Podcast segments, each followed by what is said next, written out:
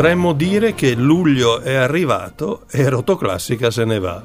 Ebbene sì, ultima puntata, sempre assai densa di notizie e contenuti e partiamo subito con quello che abbiamo trovato sul web, a dire il vero ce l'ha anche inviato, parlo dell'inno palestinese eseguito da un'orchestra di violoncelli della attivissima scuola musicale Al-Kamanjati di Ramallah.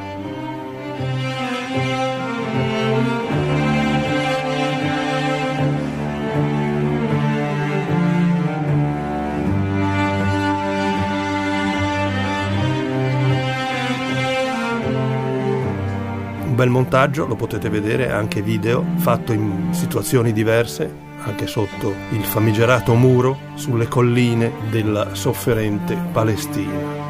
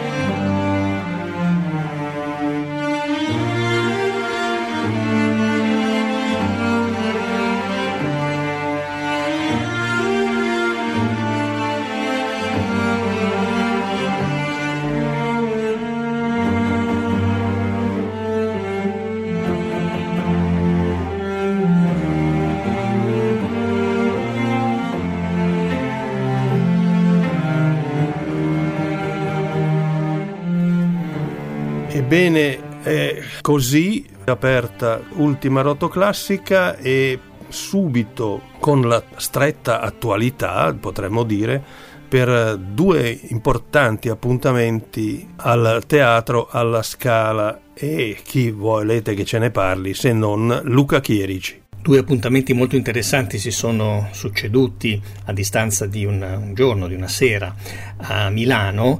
Il primo era un recital di Maurizio Pollini tutto dedicato a Chopin e sempre alla Scala la prima rappresentazione delle nozze di Figaro di Mozart nello storico allestimento di Strehler e eh, sotto la direzione di Daniel Harding.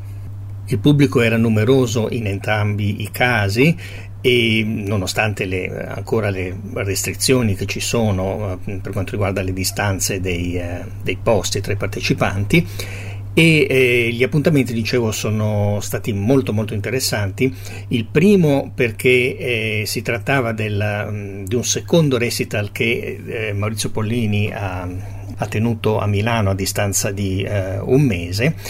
E, e questo recital, contrariamente a quello precedente di cui abbiamo già parlato, dedicato a Nonno, uh, Stockhausen e Schumann, era incentrato tutto sulla figura di Chopin, una figura veramente importante, un mito direi per, per, Pollini, non solamente perché lui aveva vinto il famoso primo premio al concorso di Varsavia del 1960, ma anche perché la scrittura di Chopin ha sempre rappresentato per Pollini una, una sorta di, di punto fermo che lo ha accompagnato durante tutta la, la sua carriera e eh, fino a non molto tempo fa un, un, tipo di scrittura pianistica che gli stava veramente sotto le dita, come si suol eh, dire, che non ha mai rappresentato nessun problema dal punto di vista della tenuta eh, concertistica per il pianista. Pianista che però oramai ha quasi 80 anni e che già da qualche anno appare piuttosto eh, affaticato o meglio non sfoggia più quel quel, quella sicurezza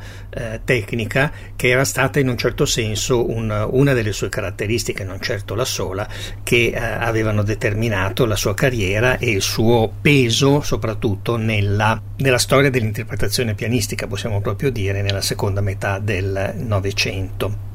Che cosa manca al Pollini di oggi? Manca proprio questo controllo totale del, del testo dal punto di vista tecnico, Non manca certo il controllo delle intenzioni, cioè quello che Pollini ci fa intravedere attraverso magari qualche nota sbagliata, qualche, qualche passaggio che non gli riesce certamente bene come ai suoi tempi eh, gloriosi.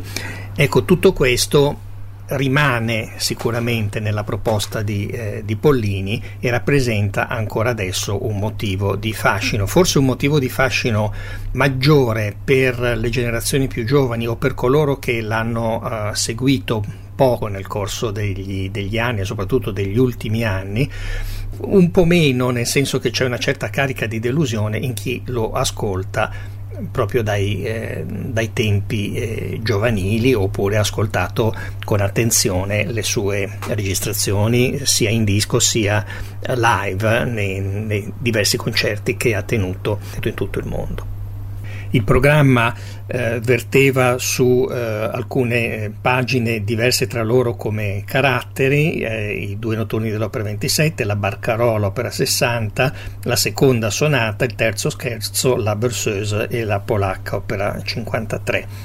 Eh, dicevo che si sono avuti dei momenti più o meno felici nella resa integra, diciamo così, del, del, testo, un testo che ricordo per Pollini è, sacro, soprattutto nel caso di, di, Chopin, in generale, ma soprattutto nel caso di Chopin, perché molte volte durante eh, diverse interviste, soprattutto negli ultimi eh, tempi, Pollini ha fatto notare come la scrittura di Chopin sia un miracolo di precisione, tanto che alcune piccole correzioni che il eh, compositore eh, aveva fatto nel, poco prima di andare in, stampa sembrano quasi poco importanti e invece si rivelano estremamente pensate, estremamente funzionali al disegno eh, musicale.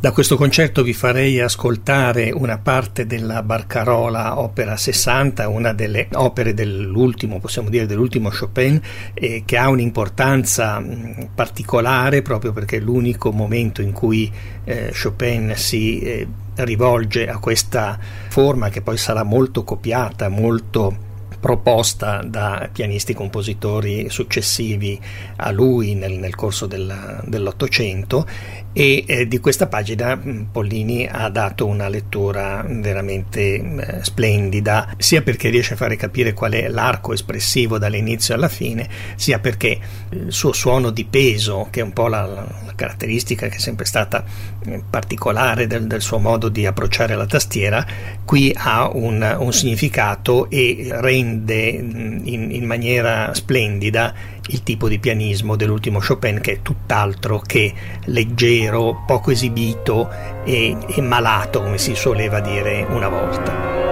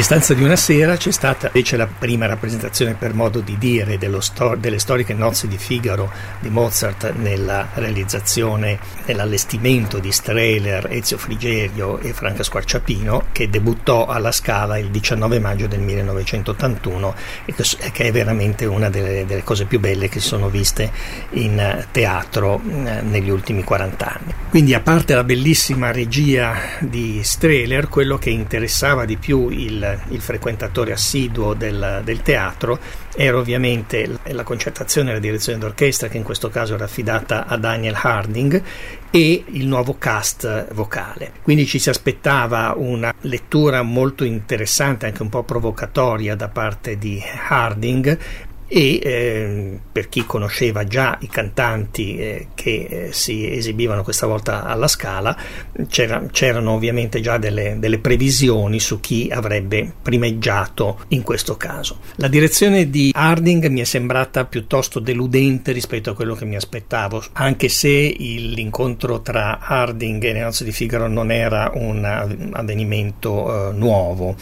Dicevo è stato un po' deludente perché ricordavo ancora a distanza di, di, tanti anni quella che era stata la sua presentazione del Don Giovanni, l'altro capolavoro della trilogia Mozart da Ponte e in quel caso le recite erano avvenute nella nuova sede del piccolo teatro, si era veramente assistito a una proposta musicale eh, estremamente eh, nuova, a volte criticabile, ma eh, straordinaria dal punto di vista della visione globale che Harding dava di questo grande capolavoro.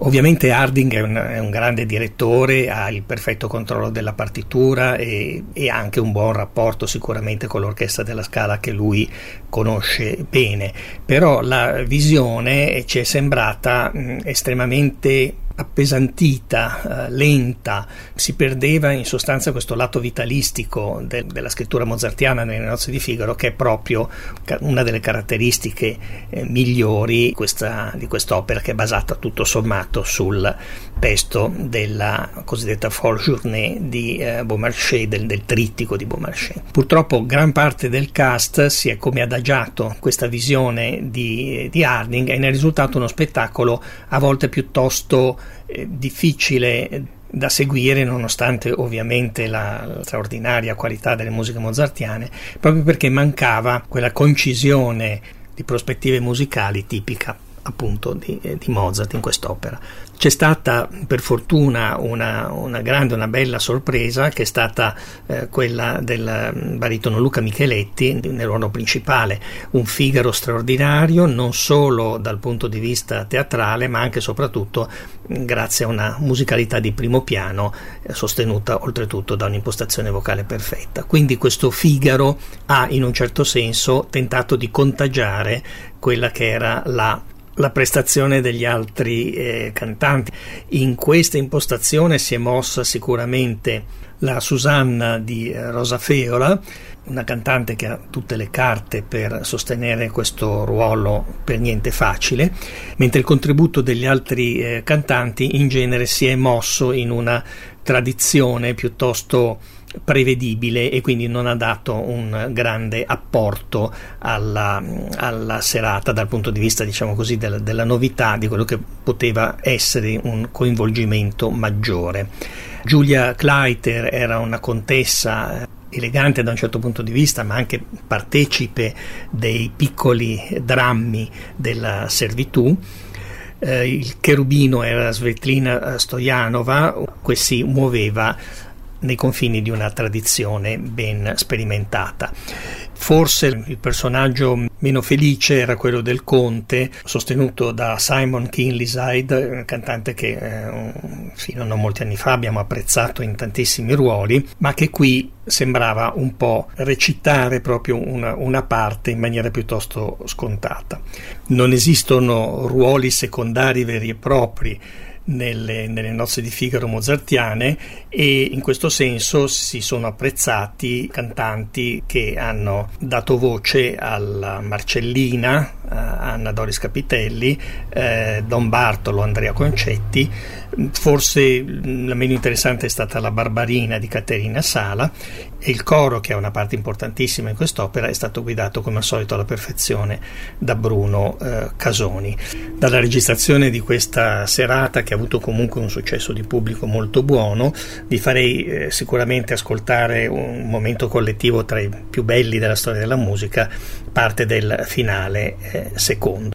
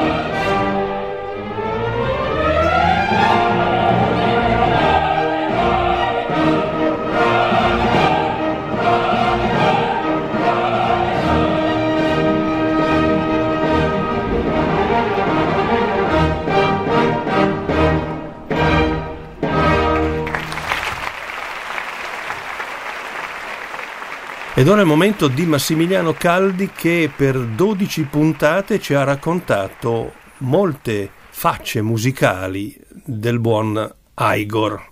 Eh, chi è Igor se non...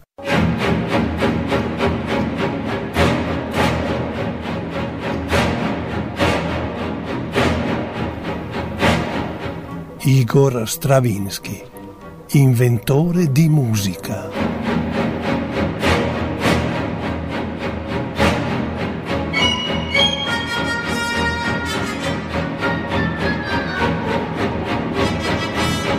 Cambi di frecciate tra geni. Stravinsky, dopo aver confidato a un amico che Pelleas e Melisande Debussy era stata una barba immane, sale sul palco a fine rappresentazione e chiede a Debussy che cosa veramente pensi del suo uccello di fuoco. E Debussy gli risponde: Eh, che cosa volete? Bisognerà pure incominciare da qualcosa irriverenti a vicenda entrambi, ma almeno diretti e sintetici, esattamente le qualità che vorrei avere io stasera per il gran finale, visto che di blaterare ne ho fatto parecchio in questo quasi anno e mezzo dal mio microfono casalingo. Al fatto che Diaghilev inizialmente non avesse dedicato a Stravinsky l'uccello di fuoco, bensì al temporeggiatore Liadov, avevamo già accennato qualche puntata fa, dunque non ci torneremo. Certo è che Stravinsky si rimboccò le maniche e con ispirata fantasia ed intraprendenza creò in brevissimo tempo quello che fu a pieno diritto il suo primo vero capolavoro, e cioè l'uccello di fuoco, andato in scena a Parigi nella primavera del 1910.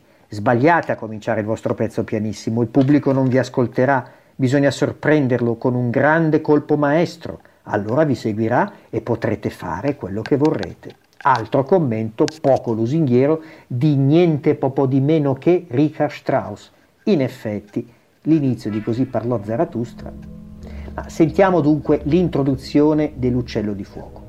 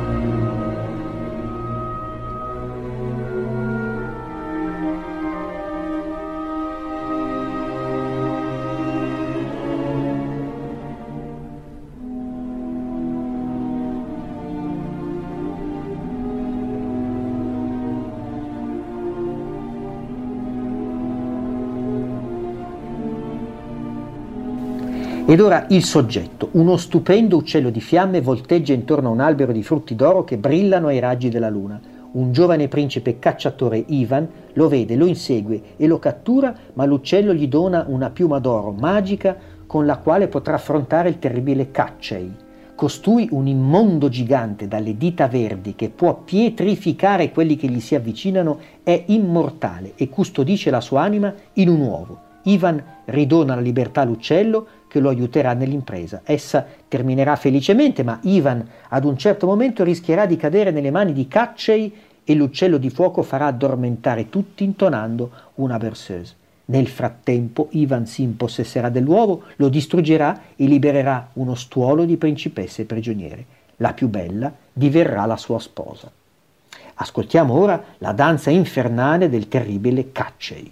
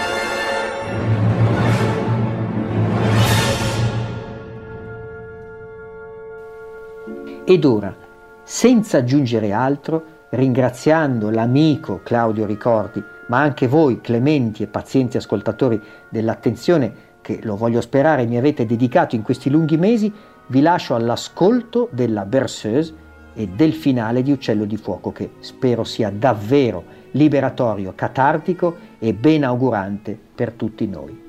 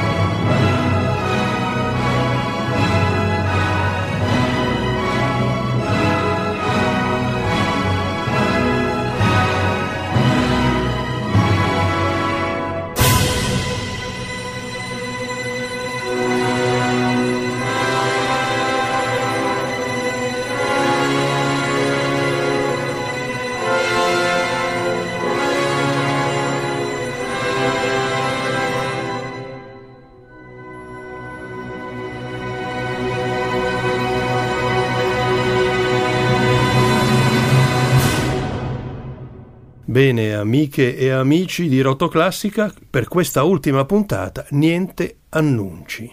Allora ho fatto le cose che prevedevo di fare e adesso improvviso qualcos'altro perché ci siamo occupati recentemente di novità discografiche, pochissimo di libri e quindi c'è uno scompenso poi di fatto io vi devo qualcosa e, quindi questa volta cercherò di segnalarvi due o tre libri che vi possono tenere buona compagnia quest'estate più quello dell'estate, il libro dell'estate e il disco dell'estate. Questo posso permettermelo ancora. Allora, cominciamo con eh, una autobiografia eh, ricostruita da Piero De Martini di Johannes Brahms da giovane. È uscito recentissimamente per i tipi del saggiatore e devo dire che in effetti è, come c'è scritto in quarta di copertina, l'autobiografia impossibile di Johannes Brahms, il ritratto di un genio raccontato attraverso i suoi anni giovanili. È raccontato in prima persona, in effetti, quindi c'è una ricostruzione rigorosa degli incontri, dei infiniti sterminati viaggi del giovane Brahms finché non, non si insedia nella casa che, che vuole tenere nell'ultima parte della, della sua vita. Sono seduto alla scrivania, dice o scrive il giovane Brahms, che uso per sbrigare la corrispondenza. Faccio un po' di spazio al mio quaderno di appunti nel disordine che vi regna, tra sigari, occhiali, portacenere, la custodia del binocolo e molto altro ancora. Sulla parete di fronte è appesa la riproduzione della Gioconda di Leonardo. Più in basso il ritratto della mia cara amica Elisabeth von Herzogenberg. Alle spalle c'è il mio pianoforte a coda, quello dipinto nel quadro a tempera insieme al suo proprietario che, sigaro in bocca, sta eseguendo con le mani accavallate una delle rapsodie appena composte e dedicate proprio a Elisabeth. A sinistra, una delle due finestre del soggiorno mi lascia vedere la bella cupola della chiesa di San Carlo. Da più di dieci anni abito in questo spazioso appartamento di tre stanze, qui a Vienna, al terzo piano di Karlsgasse 4, in affitto dalla signora Vogel. Ci sono entrato il 17 dicembre del 1871 ed è la mia prima casa stabile. Da questo momento il vagabondo senza indirizzo, come mi chiamavano e come amavo chiamarmi, non è più tale.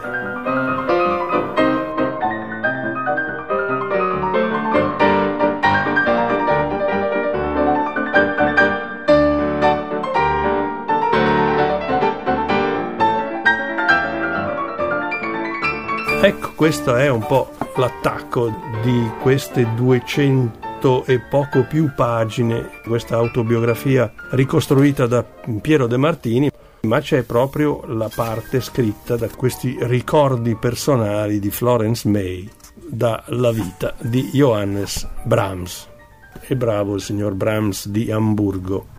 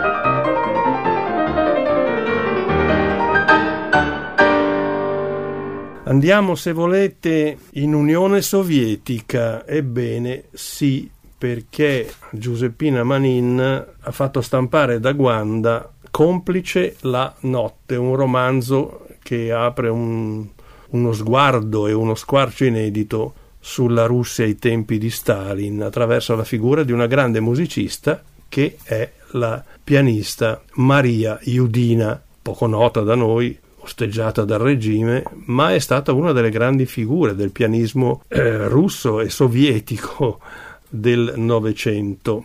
L'episodio più noto è quello di quando Stalin ascoltò Maria Iudina alla radio e ordinò di fargli avere subito la registrazione di quel concerto. Ma mm, il concerto non fu registrato, d'altronde in quegli anni non era così facile registrare qualcosa che andava in diretta alla radio. È una notte d'inverno del 1944, la sala dell'auditorium è ormai vuota. Tutti sono andati, impazienti di raggiungere le loro case, i loro letti e il silenzio cala nel palazzo marmoreo di Radio Mosca. Le luci, via via, si spengono. A spezzare la buia quiete è lo squillo del telefono. Prepotente, insistente, malaugurante, vista l'ora. Per un po' il funzionario in capo tenta di ignorarlo, ma poi, dato che il nero apparecchio non sembra intenzionato a smettere, si rassegna a sollevare la cornetta e biascicare con tono stizzito il fatidico Chi parla? Stalin. L'uomo barcolla, si appoggia alla scrivania e ripete Chi parla? Certo di aver capito male. Stalin, ribadisce imperiosa la voce dall'altro capo del filo. Mi è stato detto che il concerto di Mozart eseguito dalla pianista Maria Iudina è stato appena trasmesso dal vostro studio. C'è un disco del concerto? Silenzio. Eh, non si può rispondere no a Stalin. È chiaro che dicono di sì. Tra le due e le tre di notte vengono richiamati tutti, orchestrali, il maestro, la pianista. Di nuovo tutti lì. Inizia il sesto capitolo de complice la notte. La pendola ha battuto tre colpi, fuori la notte incombe, lucida di gelo. Ma dentro a Radio Mosca la vita torna a correre come in pieno giorno. Luci accese, studio riallestito in fretta e furia, tecnici audio con le cuffie sulla testa, orchestrali e maestro in posizione. Un po' frastornati dalla sveglia brusca, da quell'ordine repentino e perentorio. Si rifà il concerto, lo vuole Stalin. Subito. Quanto a Judina, la pianista sembra l'unica tranquilla, indifferente a tutta quell'isteria. Rifare il concerto? Qual è il problema? Facciamo finta che quella di prima sia stata la prova generale. Quello vero viene adesso. Forza compagni, diamoci dentro tutti al meglio. Mozart vi ascolta e Stalin pure. Così il direttore d'orchestra.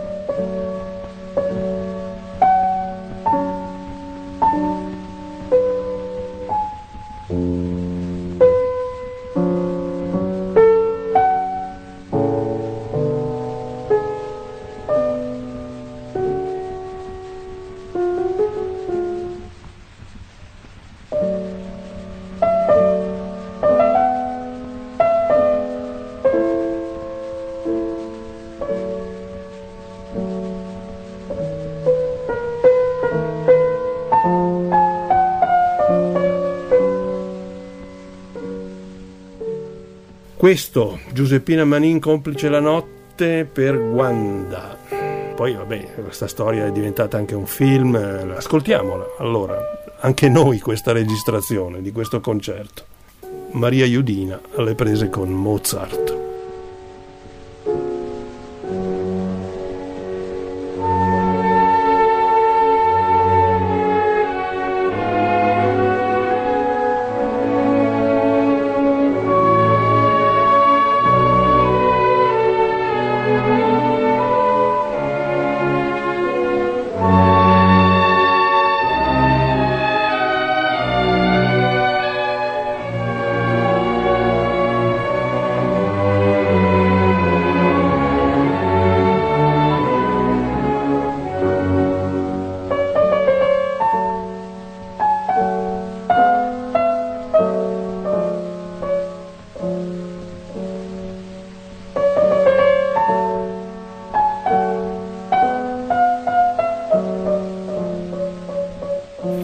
Possiamo anche ridere un po' leggendo questo libro delle edizioni Lemus di Luca Boero rida senza dare nell'occhio. Eric Satie tra umorismo e ironia. Eric Satie in effetti definì opere umoristiche i suoi brani per pianoforte che compose tra il 1912 e il 1914. Qui la caratteristica è quella che attaccati a questi brani pianistici c'erano dei testi che erano o brevi prose o consigli di interpretazione, ma Satie ha detto questo testo non è rivolto a tutti, non è destinato al pubblico che ascolta. E questo ci dispiace perché c'è veramente da divertirsi e da, forse non dico da tentare di capire di più quello che Satie scrisse, però è interessante eh, lo spunto, alle volte molto fuorviante, alle volte con un doppio, una doppia lettura della volontà di scrivere questi testi. In heure séculaire e instantanée, i testi verbali ridicolizzano il concetto di tempo relativo e le sue convenzioni. Ostacoli benefici.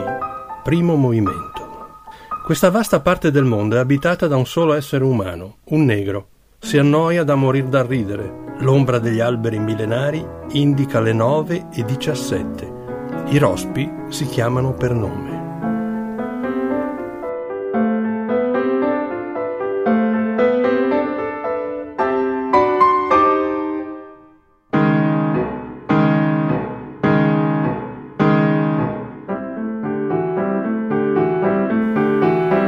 Crepuscolo mattutino, di mezzogiorno. Il sole si è alzato di buon mattino e di buon umore. Farà più caldo del solito perché il tempo è preistorico e minaccioso.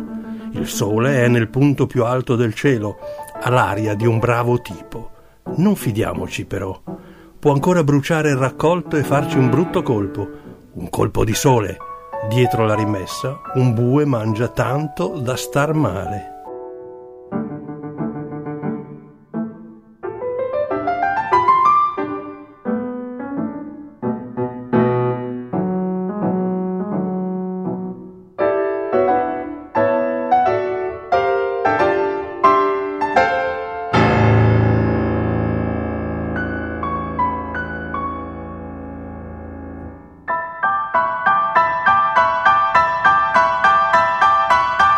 Terzo movimento, affollement granitique, panico granitico.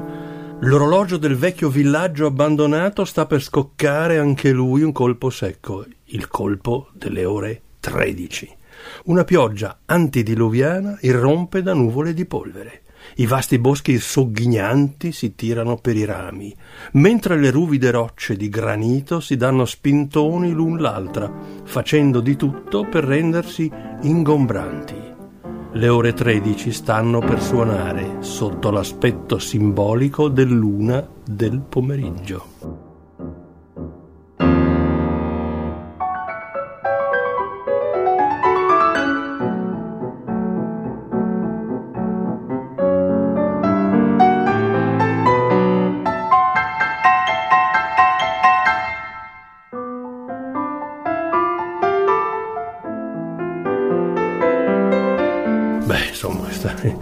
Questo testo incredibile di questo insieme di immagini accostate l'una all'altra. Vabbè, si sa, il personaggio è quello. Eric Satie. Vabbè, ce ne sono tante altre. Divertitevi con uh, Rida senza dare nell'occhio di Luca Boero, ovvero Eric Satie tra umorismo e ironia, le Mus Edizioni.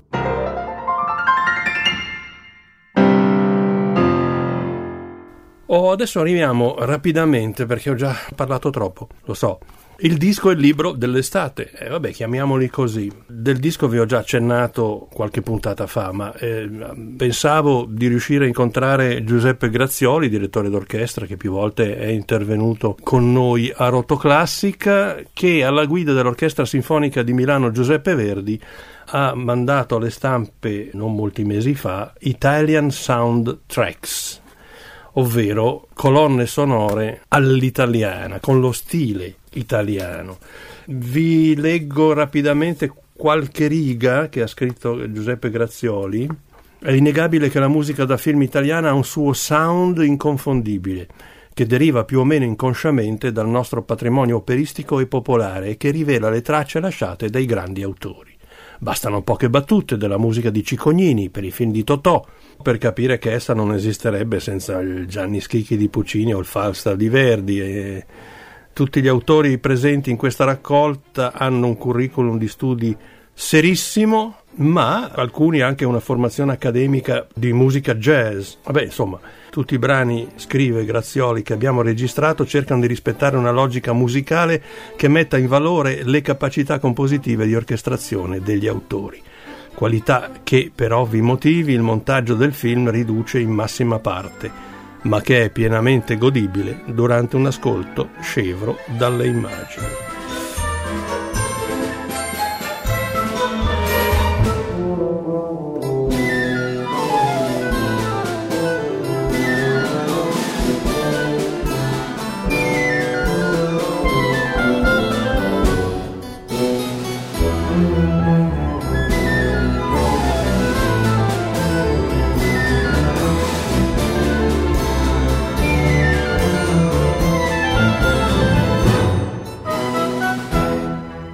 C'è anche una, una, pagina scritta da un altro nostro amico, anche personale, ma anche della radio, Emilio Sala, il professor Sala, che scrive: Esiste una via italiana alla musica per film? Beh, certamente. La prima traccia, ci racconta Sala, ce l'abbiamo nel 1967 quando un fortunato long playing intitolato Film Music Italian Style ci dà una percezione di questo stile.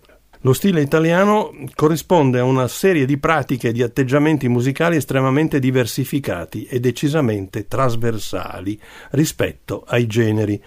Tali caratteristiche comprendono non solo l'inevitabile riferimento all'opera buffa o i grandi temi cantabili, come Trovaioli per C'eravamo tanto amati, ma anche il folclorismo, specialmente napoletano, Cicognini per Pane Amore e o il sinfonismo hollywoodiano di Lavagnino per Venere Imperiale, l'originalità un po' spasmodica di Fiorenzo Carpi, un certo uso del jazz associato alla commedia, non priva di un elemento noir come Piero Piccioni per La notte brava, eh, eccetera, eccetera, eccetera. Ecco, questo è per me il vostro, nostro, il mio lo è già da un po', disco dell'estate, Italian Soundtracks, Warner Classics, Orchestra Sinfonica di Milano Giuseppe Verdi, Giuseppe Grazioli.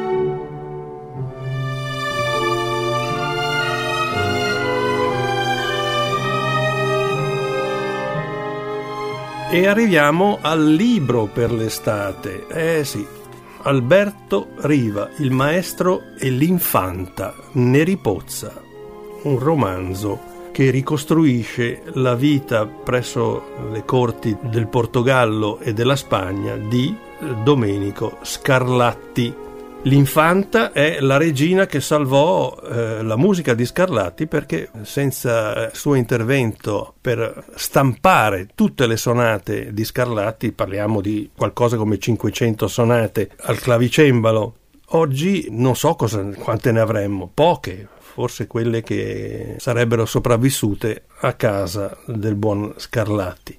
Ed ecco eh, questa storia scritta benissimo, ogni parola è indispensabile.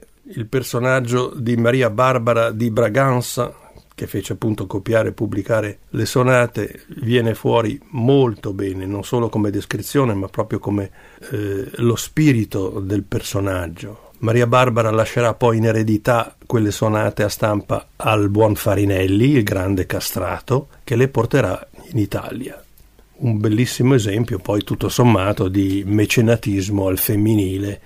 Eh, parliamo della prima metà del Settecento. Il personaggio di Domenico Scarlatti viene fuori molto bene disegnato, bene portato nei particolari, nelle cose dei comportamenti essenziali, lui che poi è a corte ma frequenta delle osterie, frequenta i gitani, quindi assorbe la cultura musicale di questa parte delle radici musicali iberiche. Cosa divertente è che ha comperato un mulo e lo ha chiamato Handel.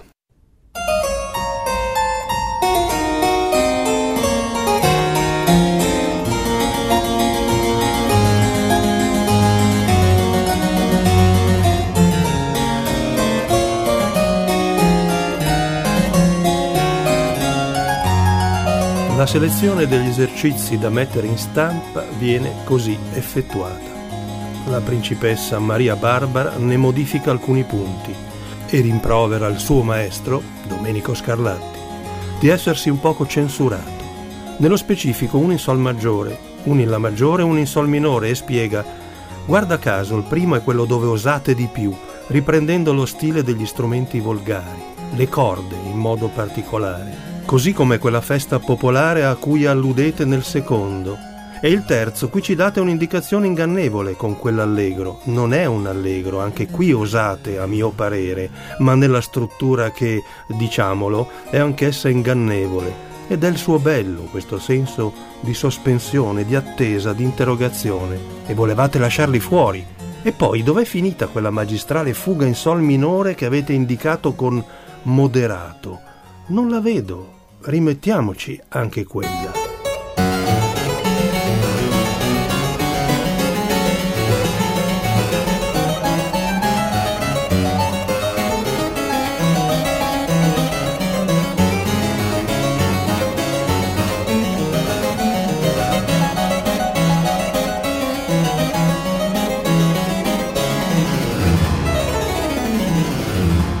Nel 1752 Maria Barbara, oramai regina di Spagna, ordina che si cominci la completa trascrizione degli esercizi del suo maestro su fogli di grande formato e carta pregiata. Nei mesi precedenti sono stati rintracciati in Caglie della Ganitos, nella casa del maestro, tutti i manoscritti disponibili e sono centinaia. Quando li ha scritti? Non si sa in una sala appositamente approntata del Buen Retiro della corte regale, un giovane francescano, notevole musicista, è stato incaricato di comandare una squadra di copisti. Maria Barbara ha disposto che ogni libro, vergato con inchiostri colorati e rilegato in marocchino rosso, debba contenere 30 sonate e di ognuno vengano redatte due copie. Al completamento dell'opera saranno 15 volumi per ogni serie una rimarrà al Buen Retiro e l'altra seguirà la regina negli spostamenti tra l'Escorial e l'amata Aranjuez. Ecco, questo è il maestro e l'infanta di Alberto Riva, un romanzo di Neri Pozza. Bene, la buona estate passa attraverso un paio di cose che volevo condividere con voi per avere un corretto atteggiamento personale su quello che ci può capitare. Alle volte mi faccio aiutare da due piccole storielli, ma non sono storie, sì, una sì, l'altra è semplicemente una scrittura che mi raccontò Luigi Nono tanti tanti anni fa, poi lui ne fece anche una scrittura musicale a Toledo, in un muro di un vecchio chiostro francescano, c'è una scritta del 300, che la scritta è Caminantes no hay camino, hay che camminare. Eh beh, eh, ricordiamoci che non ci sono strade prefissate, preconcepite, ma dobbiamo sempre restare a disposizione di quello che ci può capitare e cercare di decifrarlo e cercare di reagire positivamente, senza atteggiamenti oscurantisti. Caminante, son tus huellas el camino y nada más. Caminante, no hay camino, se hace camino al andar. Al andar se hace camino y al volver la vista atrás se ve la senda que nunca se ha de volver a pisar. E devo ringraziare la prima delle 101 storie zen per quanto mi è servito per cambiare atteggiamento verso la musica contemporanea, perché anche lì appunto non ci sono strade, bisogna camminare, cioè in questo caso ascoltare. una tazza di tè. Nan In, un maestro giapponese dell'era Meiji, ricevette la visita di un professore universitario che era andato da lui per interrogarlo sullo zen. Nan In servì il tè, colmò la tazza del suo ospite e poi continuò a versare. Il professore guardò traboccare il tè, poi non riuscì più a contenersi. È ricolma, non ce n'entra più. Come questa tazza, disse Nan In, tu sei ricolmo delle tue opinioni e congetture. Come posso spiegarti lo zen se prima non vuoti la tua tazza? Forse ci risentiamo in autunno. Buona estate e buona musica da Claudio Ricordi.